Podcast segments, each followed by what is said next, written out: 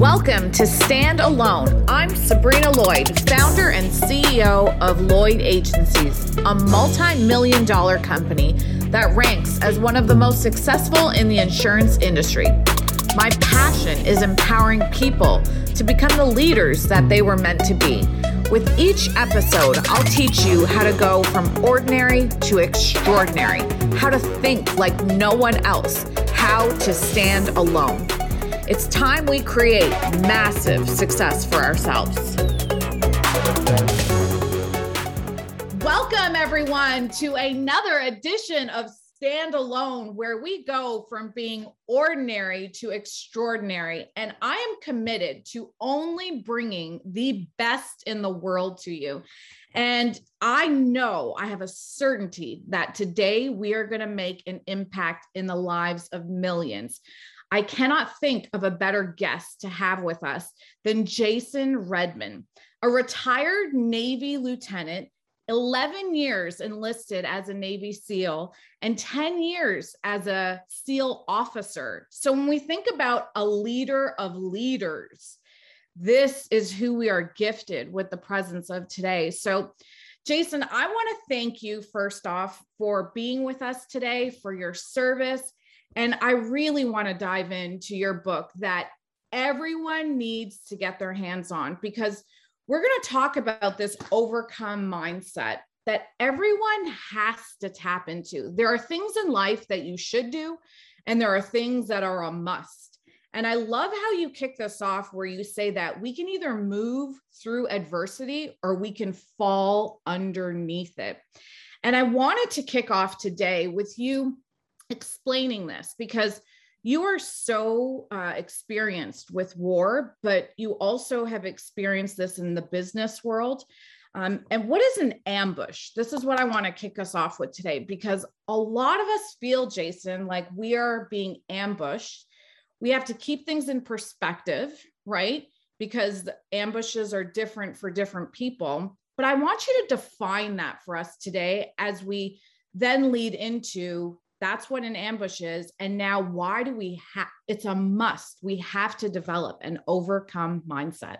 That's right. Well, Sabrina, thank you for having me on. It's an honor to be on the Standalone podcast. And as a leader, oftentimes you do stand alone and it can be lonely, but you surround yourself with great people, you build an overcome mindset, you figure out the aspects of leadership that we'll talk about, and it'll make the difference, like you and I were talking about right at the beginning. But, uh, you know, it's funny you say um, so many people feel like they're being ambushed. Well, I'm I'm gonna I'm gonna pull the curtain back. The magical wizard. I got bad news. You're actually you are being ambushed.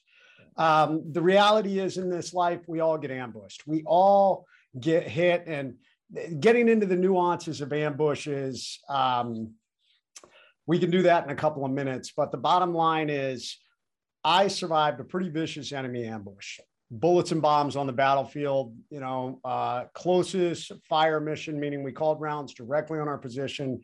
15 enemy fighters. I was shot eight times by an enemy PKM machine gun between my body armor, my body, my face. Um, my teammates were shot. It was a brutal, brutal engagement. But thankfully, thanks to my teammates fighting back, thanks to uh, the Air Force air assets we had overhead, and then, of course, thanks to the amazing medical personnel who saved my life, I am still here. And oftentimes, when I tell, you know, really the the the overwhelming nature of that story, people are like, "Oh my God, I could never relate to that. That's just like mind blowing." But the reality of life is this: you may say, "Well, I can't relate to that battlefield ambush," but because you can't relate to the bullets and bombs of the battlefield. But the reality is, everyone gets hit by the bullets and bombs of life. And, and we all, you know, get these unexpected things that come along, or sometimes we even see them coming. Um, but they hit us, they knock us down. These last couple of years, we've had countless ambushes. I mean, we have had uh, we have had the COVID, the ambush of COVID that it's that's impacted our businesses, that's impacted our families. We've had massive political division. We've had political unrest. Um, we are now rolling into some of the highest inflation and supply chain and hiring problems I think we've seen, at least in my business lifetime. And because I speak to businesses all across the world, everybody's feeling it across all industries. Well, those are ambushes. And the problem with ambushes is when they occur in military terms, we talk about the point of attack is called the X. Mm-hmm. And when you are ambushed, you are on the X. You are in the point of the attack, the point of the incident, the point of uh, adversity, the point of the crisis, if you will. And it's human nature to focus on that point. It's just, it's when we feel the most overwhelmed, the most stressed. Most of us tend to say certain things like, oh my God, there's no hope it's too overwhelming it's outside of my control there's nothing i can do um, or or they say oh my god this is such a bad day. How do i ever get out of it? And and all these things are lies and and you know just our brain goes into this mode. But the reality is and it is the foundation of everything i teach you just have to have that is what the overcome mindset is. You get off the x. You don't sit there and dwell on it. You don't dwell on the pain. You don't dwell on what you lost. You don't look for someone to blame. You don't look at, oh my God, it should have been our best year, or this would have happened, or that could have happened. You just say, guess what? I got ambushed. I got to get off the X and drive forward. And that's what makes a difference. The most successful people I know, whether it's Navy SEALs, whether it's Olympic athletes, whether it's Fortune 100 or 500 companies, the ones that get off the fastest, they don't just survive, they thrive. Yes, this is so powerful because what you really clearly demonstrate in your book is that more are coming, right? And you say we'll suffer from maybe five major ones in our lifetime. But, you know, there was a pivotal moment. So in 2007, you suffered the ambush um, in Iraq, and then you ended up on the hospital bed. And you made this pivotal decision in this moment in time when you were coming in and out of consciousness where you said like i'm not going to be a victim. And i love your story jason because you're you've you're very open where you say like you've had leadership you know fallbacks and then you find it and you pick yourself up. But in that moment in the hospital bed you had every right to be a victim. You had it was the most logical path that you could have followed and you you chose the uncommon path. You chose to make a decision to write a letter put it on the door so that you could control the energy that was around you that helped in your recovery process. Could you touch on that where like in this moment where we're on the X, right? And this is this is another X for you. After you got away from Iraq, you were in the hospital bed, another X. What made you in that moment where you could have logically said, I have every right to be angry, upset, I have every right to do this, but I'm not going to. What inside of you made you write that letter and then pivot so that you could start to rebuild? So the um this is a great moment and there's a lot of we got to peel this onion back because the reality is one, I try and tell people all the time, an overcoming mindset is not something you can just switch on when hard things happen. There, it is built over time. It is no different than working out, no different than building dollars, no different than building different income streams. An overcome mindset is built by doing hard things over time, confronting problems over time, and, and, and getting comfortable with being uncomfortable at times. Um, and for me, that that uh, the injuries I sustained on the battlefield and everything that came from that was actually the second major life ambush. And actually, when it, that when that occurred, it was the end of a very long journey. I mean, you talk about at the beginning that I I was a Navy SEAL leader, and and you're absolutely right. I was. I was both an enlisted leader and then I became an officer. But just because you carry the team leader doesn't make you a leader. And this is a really important thing to understand. Just because you wear the title that says CEO, or you wear the title that says lieutenant, or admiral, or captain, or um, executive director, or vice president, or whatever it is, it does not make you a leader. And I think it's really critical to understand this. So for me, why I have gotten so good at talking about leadership to companies and organizations and teams is because I did lead at this level, but at one point I had failed as a leader and I failed pretty big. I mean, my first book, The Trident, is all about that leadership failure. And I pull no punches. I said, hey, man, I made the mistake that a lot of people make as young leaders. It became more about me and how I keep moving forward than about the mission and the men and how we are navigating the intricate world. Leaders should be looking externally And the last place they look is at themselves. You place yourself last in the equation. And I wasn't doing that. And all of that led to um, my downfall. And it led me to almost get kicked out of the SEAL teams. There were guys saying, get rid of this guy. So that was several years prior to me being injured and the hardest road I've ever walked. A lot of people think, oh my God, you got shot eight times, 40 surgeries, all these setbacks, all these problems. That must be the hardest thing you ever went through. And it wasn't. Hardest thing I ever went through was failing as a as a young leader in the SEAL teams and having guys say, we don't want to work with you. Like you're dangerous. We don't want you to lead us. As a matter of fact, there were several guys that said, we'd be happy if they kicked you out. And thankfully, I had some leadership that believed in me and said, you know what, you're you are a good leader. You have great potential. We just need to humble you and we need to you need to learn what it is to be an effective leader. And over that next several years became began a journey for me, a very hard journey that really taught me some pretty amazing lessons. One, for the first time in my life, I did massive self analysis. And one, I come to realize I wasn't as great a leader as I thought I was. Um, my my priorities were skewed. I was more focused on, hey, look at me because I wear this rank on my collar and follow me because of that, instead of, hey, follow me because I'm giving you a reason to. And that's the quintessential essence of leadership. I now, as I went through this journey, there were three lessons I teach in leadership: lead yourself, lead others, lead always. And and and that became the focus that I I just became steadfast in everything I did and every day. And, and we live in a world where, with this social media world we live in, uh, Sabrina, I know you know when you were in the spotlight, you got lots of haters, you got lots of naysayers. I get them too. But that was kind of the first time in my life I had experienced that. And at this point, it was my teammates. My teammates said uh, I was getting the hate and the shade from them. Uh, and I, I, mean, it was so bad that when I reported back to my first platoon after I had made mistakes, guys like would literally get up from the table and walk away when I'd come in. And like these were the guys I was supposed to be working with. I was supposed to be leading.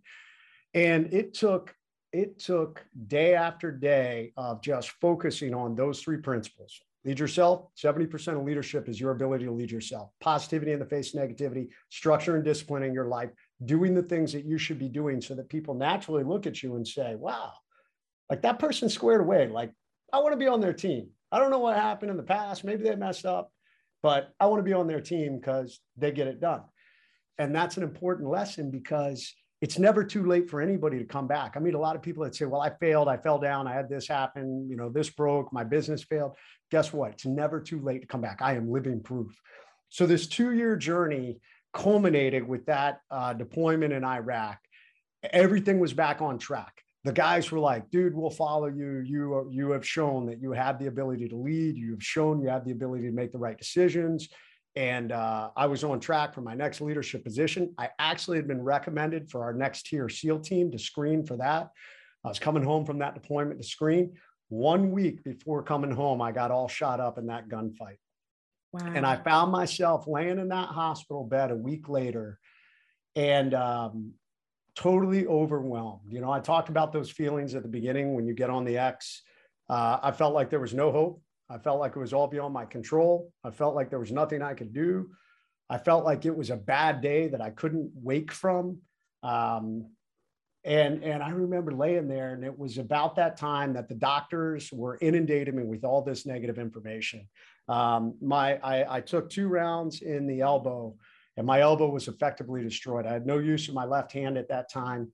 And the doctors were saying, Your arm is totally, your elbow is totally destroyed. We're thinking about amputating your arm. Um, you are wired shut from all the damage you took to your face. My nose was gone. I had tubes coming out of what was left of my nose. My um, my right eye orbit was shattered and uh, the eye had been messed up. So I had an eye patch. Um, and they were trying to fix that and figure this out. And I was faced with, okay, so let me get this straight. My special operations career is over after I just got it back on track. Um, I'm going to be permanently disabled and I'm going to be forever disfigured. And the doctors were telling me it's going to be years to put me back together. And all about that same time, I had a couple of people that came into the room and were talking about what a shame, what a pity. We send these young men and women off to war and they're never going to be the same they'll never be able to be successful. This is an important point that I want to bring back that you talked about and that I talk about a lot. I don't know what it is. Um, you know, I talk often about the pandemic we're experiencing in our country, and it's not COVID, it's the victim mindset. There are so many people in this country that are convinced they are a victim.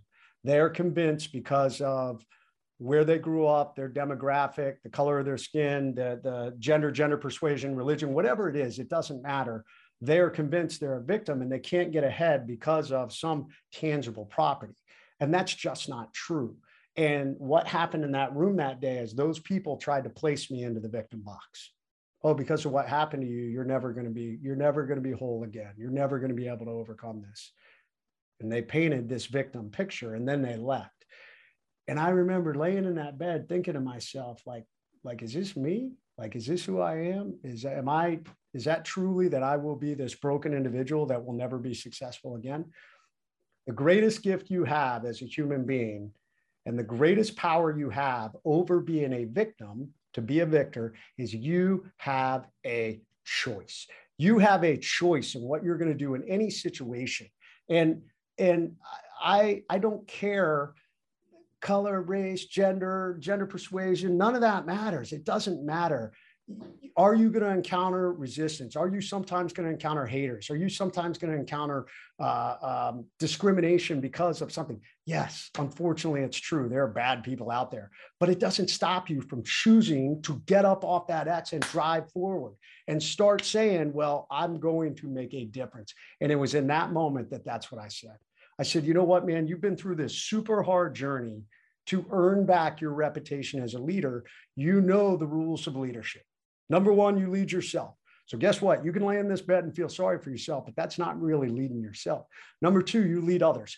All around me in that hospital were young men and women who had been blown up, burned, missing limbs, traumatic brain injuries. And, and part of leadership is just setting the example.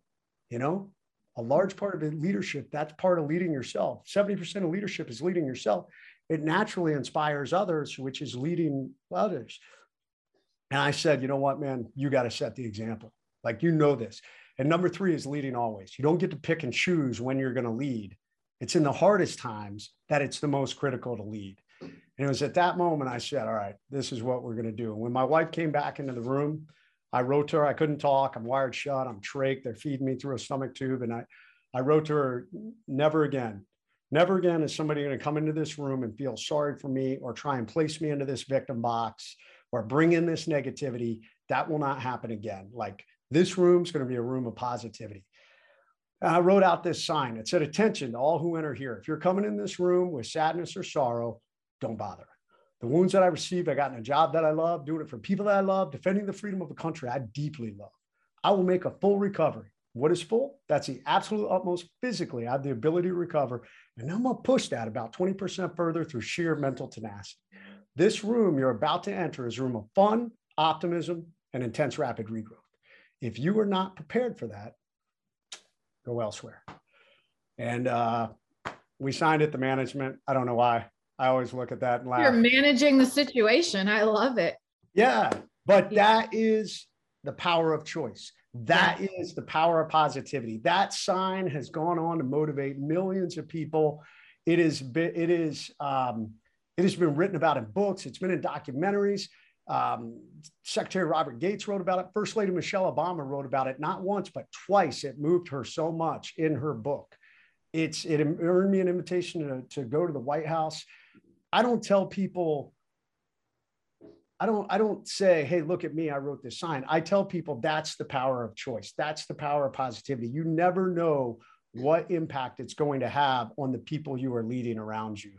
And uh, and that is getting off the X. I love this. I'm literally uh, so excited. Everything you're saying, you know, I believe when people speak the truth, it hits us on like a on a deep, deep level. And you know, you said something that's so powerful where you were really prepared to be able to handle the hospital situation, you know, because you understood that you had you had to heal something that we're all affected by like the the ego right? That was scarred first.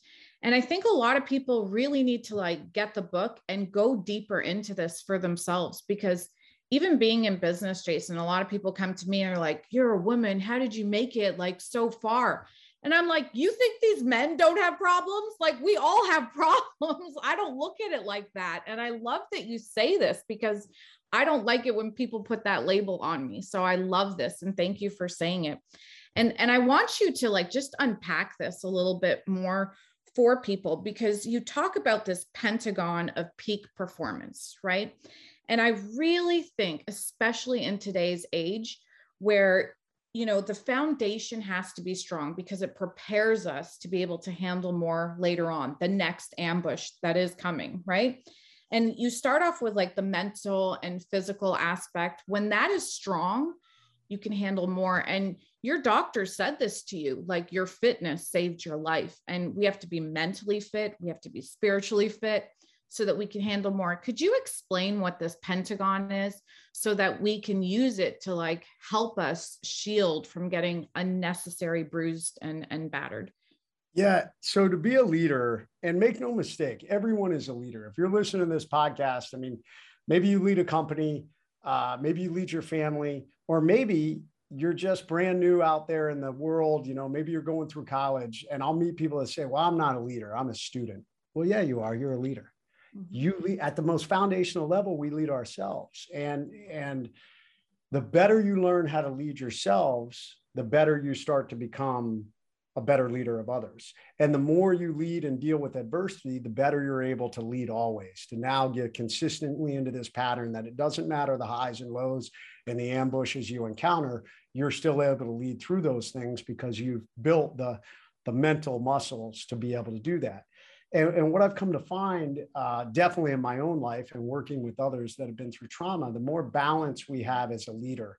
Um, you know, and it's interesting. I've met some other individuals that are out there that are coaching and speaking and th- that there are some that say oh well i don't believe in balance i believe you should be all in all the time well that's just not true i mean no one i don't care how great you are or how you can't operate at that level all the time because life is complicated we have our professional lives and we have our personal lives and we have our physical lives and this body we have is the only body you're ever going to get so, how we take care of it, this machine you walk around in directly impacts everything you do as a leader. Like the better you take care of this, the better the machine works. And unfortunately, as humans, the older we get, the more the machine starts to break down. So it's even more critical to take care of the machine as we get older because typically the amount of output we're trying to create gets greater as we get older, especially, you know, when we're talking about our 40s, 50s, and into our early 60s. That's usually when most humans are at that most productive levels, you know? So, what came out of this is I started looking at what set me up for success when I was in that hospital bed. And as I went through this long recovery of being put back together, and a lot of people were like, How did you do that? Like, I, I, I don't understand. And I'll be honest, I wasn't, I used to say, well, it's the overcome mindset. Uh, but when I wrote Overcome, that's how the Pentagon of Peak Performance got developed. And the foundational level, like you talked about, Sabrina, is physical leadership. You need to take care of this body. Um, there is a growing trend in society right now that is um, celebrating obesity. And and i'm not saying anybody is a bad person if you carry extra weight. And for some people there is a medical component to it. But you should be working very hard to try and reduce that because it is science guys. It is scientific fact that when we carry extra weight it contributes to cardiovascular disease. It conv- contributes to higher stress levels. It contributes to diabetes. It, it contributes to harder stress in our joints you're more tired you're burning more energy because you are carrying extra um, you know pounds and your body has to deal with that all these things make a difference so physical leadership is our ability to fitness we move uh, good nutrition sleep uh, on the nutrition side we watch the amount of uh, you know alcohol and you know other things that we may put into our body that can negatively impact our mind and emotional state Sleep is another really big one. I meet a lot of people who, especially they look at seals and they're like, oh, you guys go, you know, for days without sleep. Well, yeah, but we also recognize the negative impact it has on us. Sleep scientists are really beginning to study the impacts of sleep and how critical it is to get good sleep because it regenerates, it, re- it, replenishes the body. We heal, we think better, we do better. So, all these things make a difference. So, that's that foundational level physical leadership. Number two is mental leadership. How do we build an overcome mindset? You know, uh, Sabrina, I mean, I look behind you, there's nothing but a shelf of books back there. Uh, leaders are readers, it is a true thing. Um, why? Because leaders are consuming information. We know that I can learn faster from you, Sabrina, who is running a multi million dollar company, than just trying to figure it out on my own because I'm not there yet. So I want to learn from you. And leaders are constantly challenging their beliefs. They're constantly trying to flex their mental muscles. And, and they're not afraid to get out of their comfort zone. That's mental leadership. The day anyone says, you know what, I'm good. I'm good. I'm I'm I've figured it all out. Is the day you mentally died in your leadership journey. I frequently, when I get called in to speak, they'll say they'll they'll say, "Oh, Jason Redman's a leadership expert." I quickly stop them. I say, "I am no expert, man. I am a student of leadership on a journey that will never end. I will continue to look for. I, I mean, running my own company, leading other people. I still sometimes make mistakes. I mean, because sometimes that's just humans are complicated. And that's what leadership is our ability to motivate and inspire humans. Third level is emotional leadership. How do we manage our emotions? All day long, we're inundated with constant information. In this day and age, I mean, these insidious devices, I mean, we're constantly bombarded with information pings, tweets, dings. You got people telling us, hey, we've got this going on. We've got this win, but we've got this loss. Oh my God, we just got ambushed with this how do you manage your emotions? You know, so many people I know allow their emotions to drive how they live their lives. So, and I, and I'll be honest, when I was younger, I did that too. And now I try my best as a leader to manage my emotions, to stay even keeled through the highs, the lows. And one of the most critical things to choose positivity in the face of negativity because there's so much power in it. People want to follow positivity in this negative world we're living in and and that is a muscle. You have to work on it. You have to you have to constantly do it to get past what most people do which is sink into the negativity. Number four is social leadership. We this world is complicated and and western culture has a tendency to place focus on our professional careers.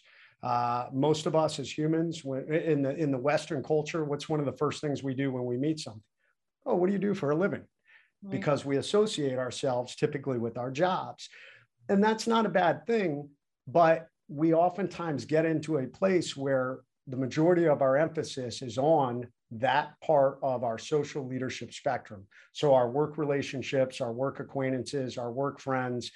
And you'll notice that as we get older, we tend to start pushing aside our close friends. Oh, you know, I'll get out and hang out with them, you know, next year um, and even our friends and family. And this is where this starts to get dangerous because I watch a lot of professionals who push away their friends and family, or I don't want to say push away, take them for granted. That's a better description.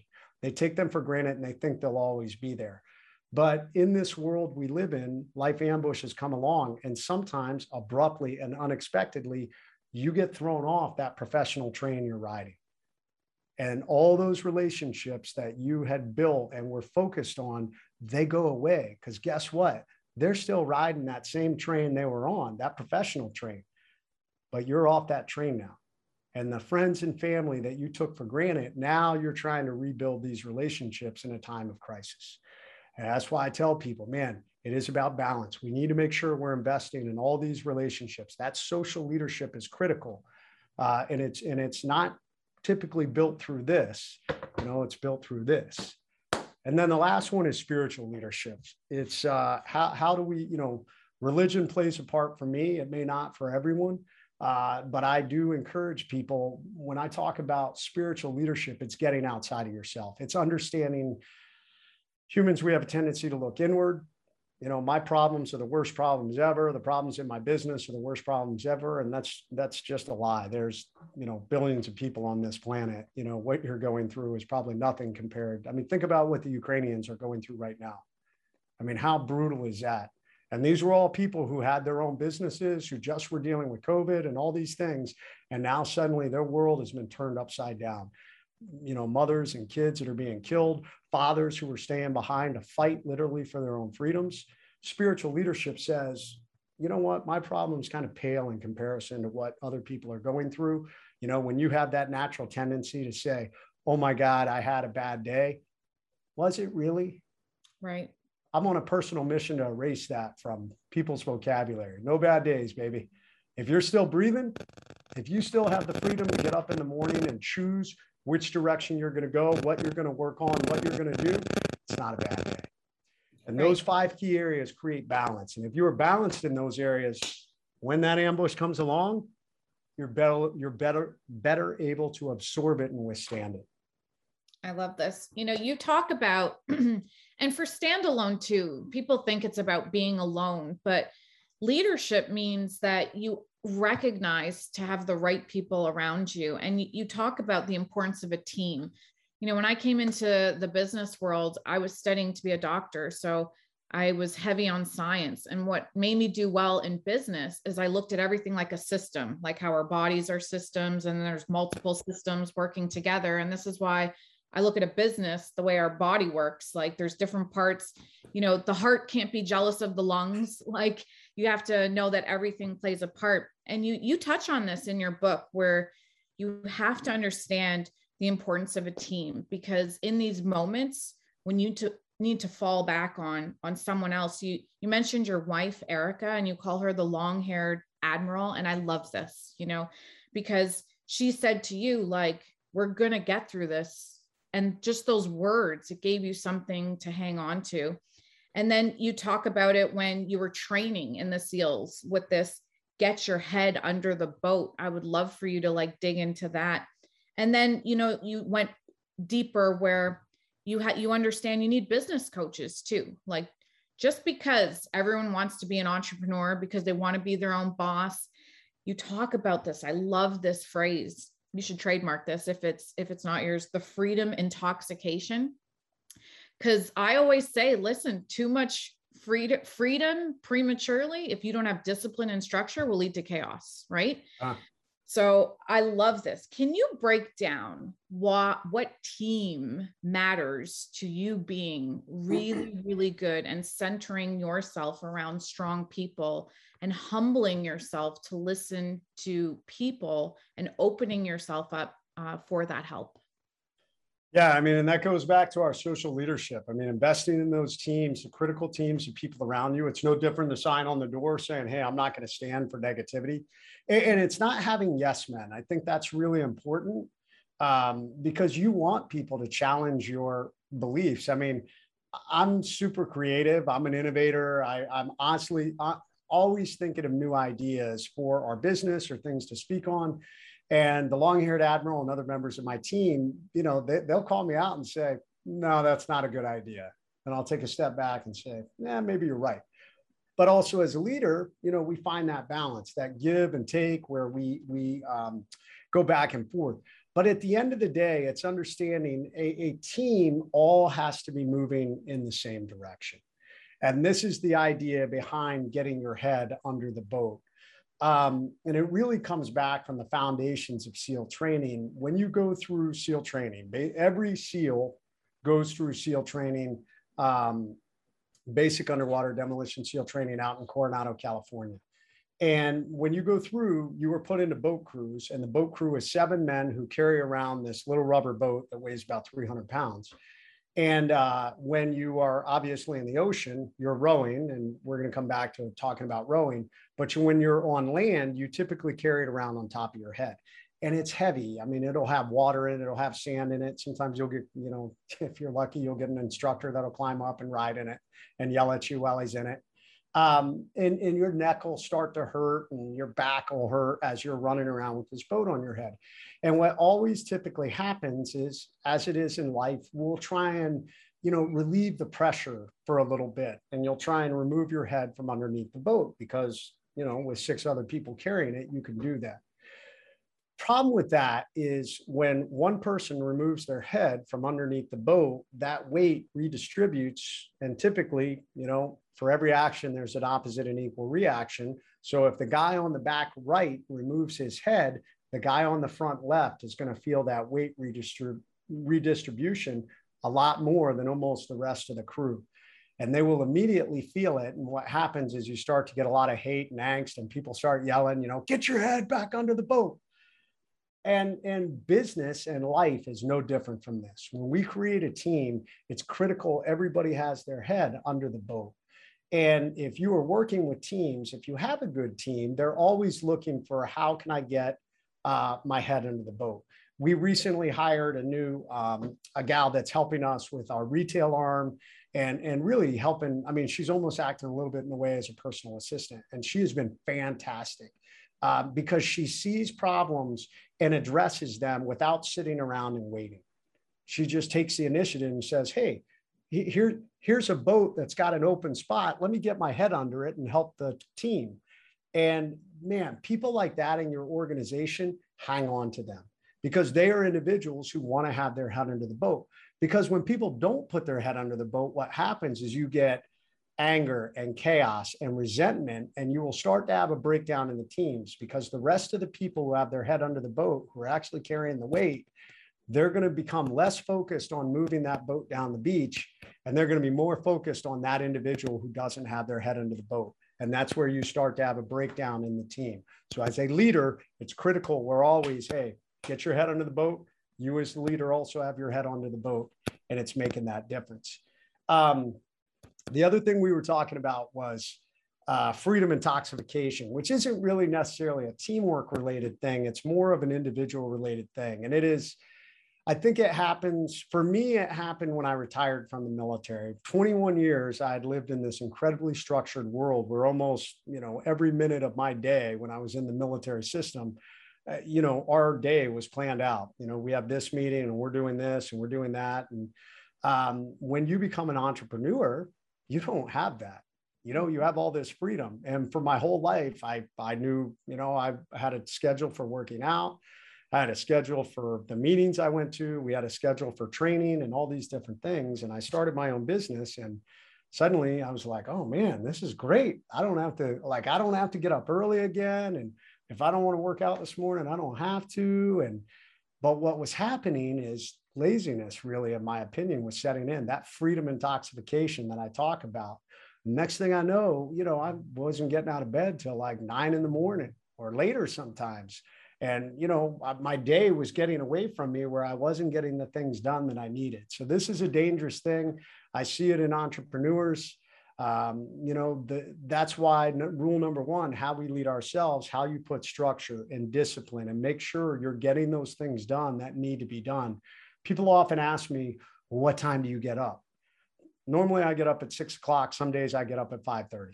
Um, for me, you know, and they're like, well, Jocko gets up at 4.30. And I'm like, yeah, man, good for Jocko. Good job, bro. You know, he's, he's a friend. I love Jocko and and Jocko has decided that's when he wants to get up and maybe he needs to get up at that time in order to get everything done during the day as a leader you need to just lay out your schedule and decide what do i need to get done? And if you if you don't have enough time then guess what? You got to figure out where to make that happen. Is it going to be on the back end or is it going to be on the front end and you have to get up early? But no matter what that becomes that structure and discipline. And uh, it's not freedom it's structure and discipline that makes the difference. Yeah, I I love this. I think that it's so incredibly important for people to really when you get the book, you start to, you know, immerse yourself into the language of a warrior. And I think that's what a lot of people are missing. You know, you talk about social media, a lot of people go to their phone, they read a quote and like, I'm good. Yeah, for five minutes, you're good. And then you're like, I need more motivation. So you keep on going back to it. But if you dive into your words, your words have power. And to, to summarize this for, for everyone, when we're talking about being a powerful leader in today's world, there's so many things you're touching on. And one of the things I struggled with, uh, Jason, is this issue of hope because I never wanted to rely on hope, but you said it the best I've ever heard it, where you call it an ember. And I and I believe that when people read your book, it's so good because it offers a good form of hope instead of just fluffiness. It says, "No, the ambush is coming. It's coming and it's going to I love this. You said there will be damage, there will be casualties, there will be pain, and there's no easy way out." And that can give people hope to know, well, we can get through it. Can you can you tie this all together for our audience to let them know like number 1, be grateful because you're a world traveler. You've seen people living you know what we complain about in this country my goodness it's someone's dream. It's someone's dream. So if you could tie this together for our audience i, I want to hear like where did you get this idea of hope as an ember? And then to tie this in to like no matter what you're going through just move forward move forward yeah movement is life i mean when you talk about an ambush i mean if you take it back to a military ambush or the ambush that i was in um, when you are in the crosshairs of a sniper or an enemy fighter and you're taking fire or bombs um, movement is life. If you stay in one spot, it makes it very easy for someone to narrow, you know, to put their sights on you and take you out. If you're moving, one, you're moving out of the ambush location, it becomes much more difficult. And it's interesting the parallels in life to this. Uh, when we sit on the X, the X is like quicksand. It pulls you down and it becomes harder and harder to get up. But if you're constantly moving, you know across quicksand it, it, you're you're you're not settling and getting sucked down into it so this is kind of the idea behind it ambushes come in three different levels um, number one is the micro ambush this is the ambush of the mind and most people will have you know some people may have a micro ambush every single day. It's that little voice that tells you uh, sabrina you're not good enough. Uh, you're not a good enough leader. You know you're a woman so obviously you can't make it because you're a woman you know or jay you're you're a wounded warrior so you're not going to make it. You're a victim because you can't do this. Whatever it is those are micro ambushes. But so many people get pinned to the x because of those micro ambushes and, and don't drive forward number two uh, is schedule disruptions and and usually this is a little bit bigger than um, you know merely hey this uh, this appointment canceled or whatever it is. Uh, it, it, usually is something major that comes along in your life that creates a schedule disruption, but it's not a permanent long term thing. And then the major life ambushes, these are the one that I talk about where most people will have at least five in their lifetime. And I describe them as they are things that will forever leave um, physical, mental, emotional, or deep financial scars, and usually a, a, combination of all of those. And you never fully get over them. Um, Sabrina, you're old enough that I guarantee right now you can look back on your life and think of a major life ambush, and it's still painful um, because that's how it is. It, usually, it involves some type of loss. It could be the ending of a relationship. It could be uh, a major personal or business failure. It could be a lawsuit. It could be um, bankruptcy. Uh, it could be personal injury or, or accident to you or someone you love. It could be sexual trauma to you or someone you love. It could be the loss of a loved one. One of the biggest ones I've seen is the loss of a child. All these things plays us on the X. Hope is generated from within. It, it comes from within here. It, hope comes from inside. And hope is not something where we say, um, oftentimes I meet people when they're on the X and they're hoping for an outcome. They are hoping to get back to uh, exactly the point they were before this life ambush occurred. And that's just oftentimes not reality. An overcome mindset and, and hope that we generate from generate from within is an idea that I'm at least going to get off the and drive forward. You know, I can never replace, uh, knock on wood, I've never lost a child, but I have seen friends that have lost children. Um, and I've watched mothers who have lost SEAL teammates of mine. we can never replace that. We can't hope to get that child back, but what we can hope to do is that we can heal somewhat and maybe we can turn that into a new purpose, a new mission. And that is that ember that lives within us because it suddenly becomes a, a, a new purpose, a new path forward. And oftentimes in the darkest times, it's it's like in a storm that we have this little ember that suddenly we get lit. You know we're using flint in in in the middle of the woods and the darkness and the storm and we're like man i need a fire to get warm or i'm going to freeze to death.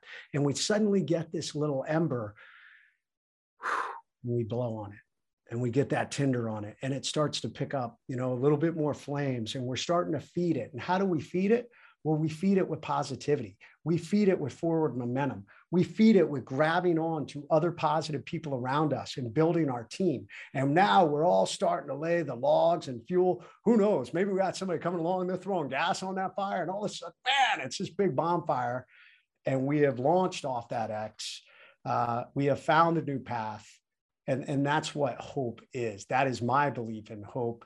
Hope, I think most people, when they think about hope, they hope for something external to come along and save them. Mm-hmm. Like if you are a victim with this victim mindset we have, they hope that someone else will save them. They hope that suddenly they'll find success because they're a victim and because of race, creed, color, whatever it is, they don't have the ability to be successful on their own. So they need some external influence to come along to fix their problems. That is a lie. The power resides in you. And how do I know this? because there are millions, uh, tens of millions of amazing people. Sabrina, you're one of them. You have defied the odds. You are an amazing woman that has built a multi million dollar business, and you're out there recognized as a leader, setting the example. So, for any woman out there that says, Well, I can't do this, you have shown they can. I love this. And, you know, the truth is, we don't do anything alone. Um, we do it in the presence of greatness. And today, Jason, uh, you are in our presence. And I, I don't know of a, of a human being that I can, if I had to say what greatness is, I would say, go look up Jason Redman. That's what greatness is. So thank you for your time today. Thank you for your words of wisdom. Thank you for your experiences of life and taking the time to package it in a beautiful book that can offer embers of hope to to the world and so i have a very large global audience and i just know the impact that you're going to make on the lives of so many and so thank you and god bless you thank you sabrina same to you by the way i noticed are you still in the chicago area yes i am so I am uh, working with some people planning a big event in Chicago in September. I'd love to, I'll message, I message you on LinkedIn prior. I'd love okay. to connect. Perhaps we can meet in September when I'm there. I love this. Uh, this would be huge. Uh, we could do a big team event. Let's for sure connect. So thank you. And where can people find you if people are looking to uh, get their hands on more information? Where can I go to get more help when I really want to dig in. First, I want to take accountability for my life, but how where can I go to you for help with this? Yeah, absolutely. Go to jasonredman.com. That's my website. You can uh, book me for speaking, or you find out some of our coaching programs. You can buy my books. Down at the bottom of the page is all my social media links. I deliver nothing but relentless positivity on leadership, teamwork, and the overcome mindset. I stay away from politics because there's enough of that out there. Instead, I just want to help people be the best version of themselves. Awesome. So thank you so much. Have a great day. Thanks. Thanks, Sabrina. Thanks for listening to Stand Alone. If you like what you hear, I'd love if you leave a five star review. To keep the conversation going, you can find me at I am Sabrina Lloyd or at Lloyd Agencies on Facebook and Instagram.